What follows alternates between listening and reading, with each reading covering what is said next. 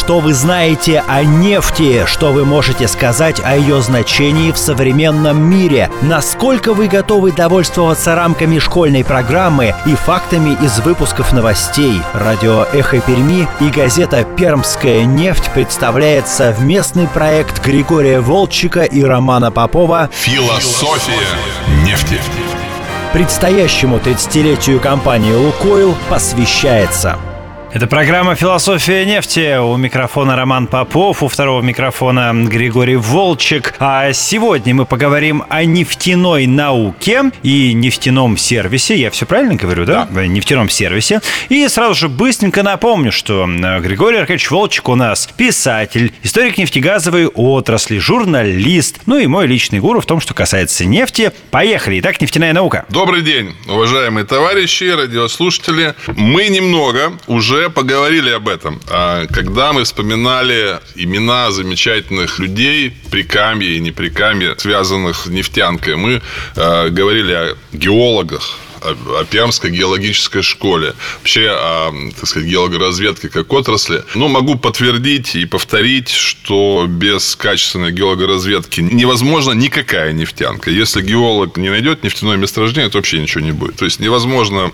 функционирование нормальной нефтяной отрасли, нефтегазовой отрасли без эффективной геологоразведки. В Пермском крае существует Пермская геологическая школа, есть геологический факультет Пермского госуниверситета, где всегда был, были очень серьезные специалисты именно по георазведке нефтегазовых месторождений. Конечно же, есть специализированные организации. Есть, э, например, Пермнефтегеофизика. Это было и есть государственное предприятие, оно сейчас входит в систему э, Росгеологии. Э, это люди, которые занимаются сейсмикой, сейсморазведкой. Это, скажем так, начальный этап геологоразведки. Мы тоже немножко об этом говорили. Они обнаруживают некие аномалии в земной коре, в пластах, и уже по итогам изысканий на, эти, на это место приходят буровики, которые будут разведочные скважины и подтверждают или не подтверждают наличие соответствующих нефтяных залежей. При этом э, нефтяная наука, конечно же, гораздо шире. Она совершенно не исчерпывается нефтяной геологией. И, слава богу, у нас эта наука представлена в полном объеме. А, и существует институт Пермнефть. У него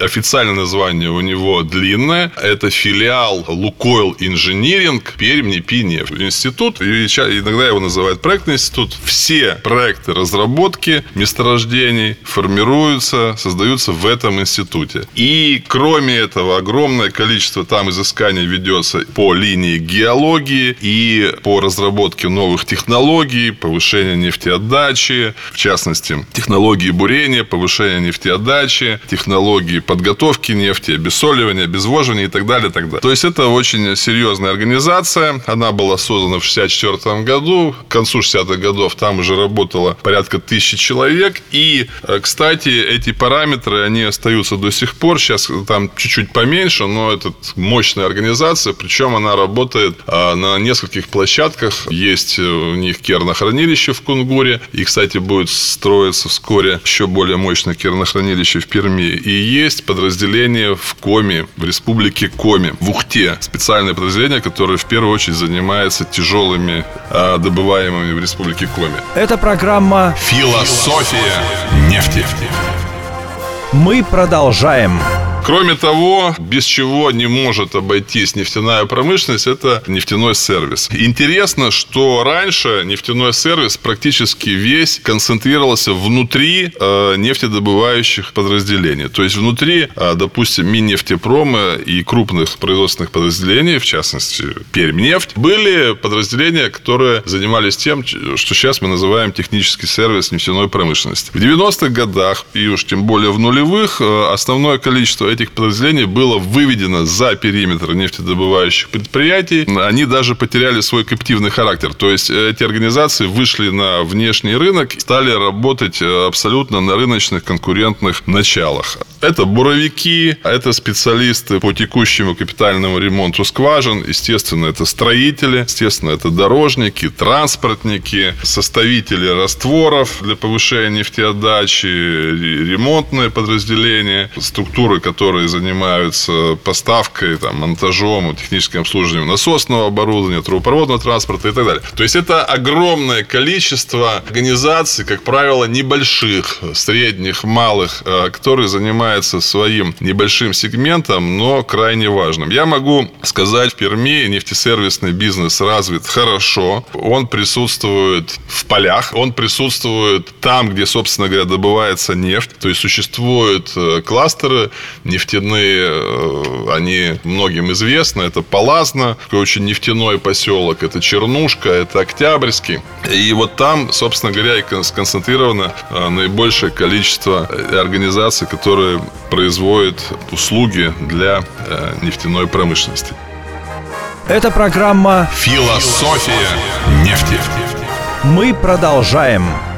Важнейший компонент, важнейший компонент – это предприятия, которые производят оборудование для нефтяной промышленности. Вот этот сегмент бизнеса, он никогда не был внутри нефтянки, он никогда не был в Миннефтепроме. Как правило, эти организации были в различных министерствах машиностроительного профиля. В Пермском крае всегда эта отрасль или подотрасль была развита. В 90-е годы в ней произошли драматические изменения. А многие, к сожалению, заводы специализировавшиеся на производстве оборудования для нефтегазовой отрасли, они исчезли с лица земли, обанкротились, а исчезли нет Кунгурского завода, нет Югокамского, нет Павловского, нет Очерского. К сожалению, это с болью говорю. Но, тем не менее, появились новые предприятия. То есть, новая, новая экономика уже совершенно, так сказать, новая, цифровая, инновационная, современная. Она существует в Пермском крае несколько десятков предприятий предприятий машиностроительного и приборостроительного профиля, которые делают различные виды оборудования, которое, кстати говоря, большей частью поставляется за пределы Пермского края. По целому ряду параметров продукция для нефтяной отрасли сейчас соответствует продукции, которую делают для аэрокосмической отрасли. Точность, прецизионные материалы, какие-то уникальные, там, вольфрамовые, молибденовые, медно-никелевые сплавы, какие-то спец стали, какая-то такая очень-очень точная обработка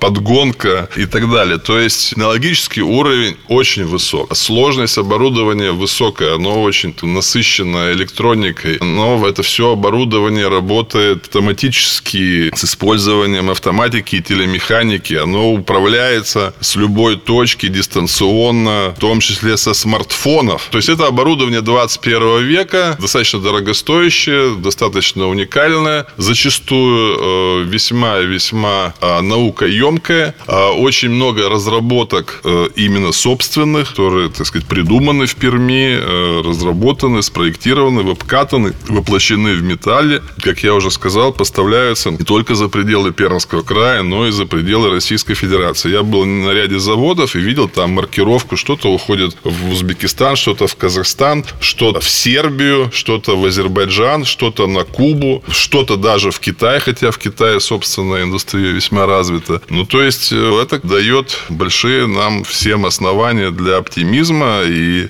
понимания того, что индустрия развивается. Очевидно, что мотором этой индустрии является во многом э, наличие здесь, в Пермском крае, нефтедобывающей промышленности, наличие в лице компании «Лукойл» там, надежного партнера и потребителя этих товаров и услуг. Но, помимо всего прочего, я вижу в этом действительно школу определенную, наследие, традиции и пермская индустриальная мощь, которая всегда была характерна нашего края, вот она сейчас трансформируется и преображается и реализуется вот в, таких вот формах. То есть можно уверенно сказать, что помимо прочего, Пермский край – это регион с весьма развитой индустрией э, машиностроения и приборостроения для нефтегазовой отрасли страны, газовой отрасли страны. С вами были Григорий Волчек и Роман Попов и Философия нефти. Программа посвящается предстоящему 30-летию компании «Лукойл». Продолжение следует.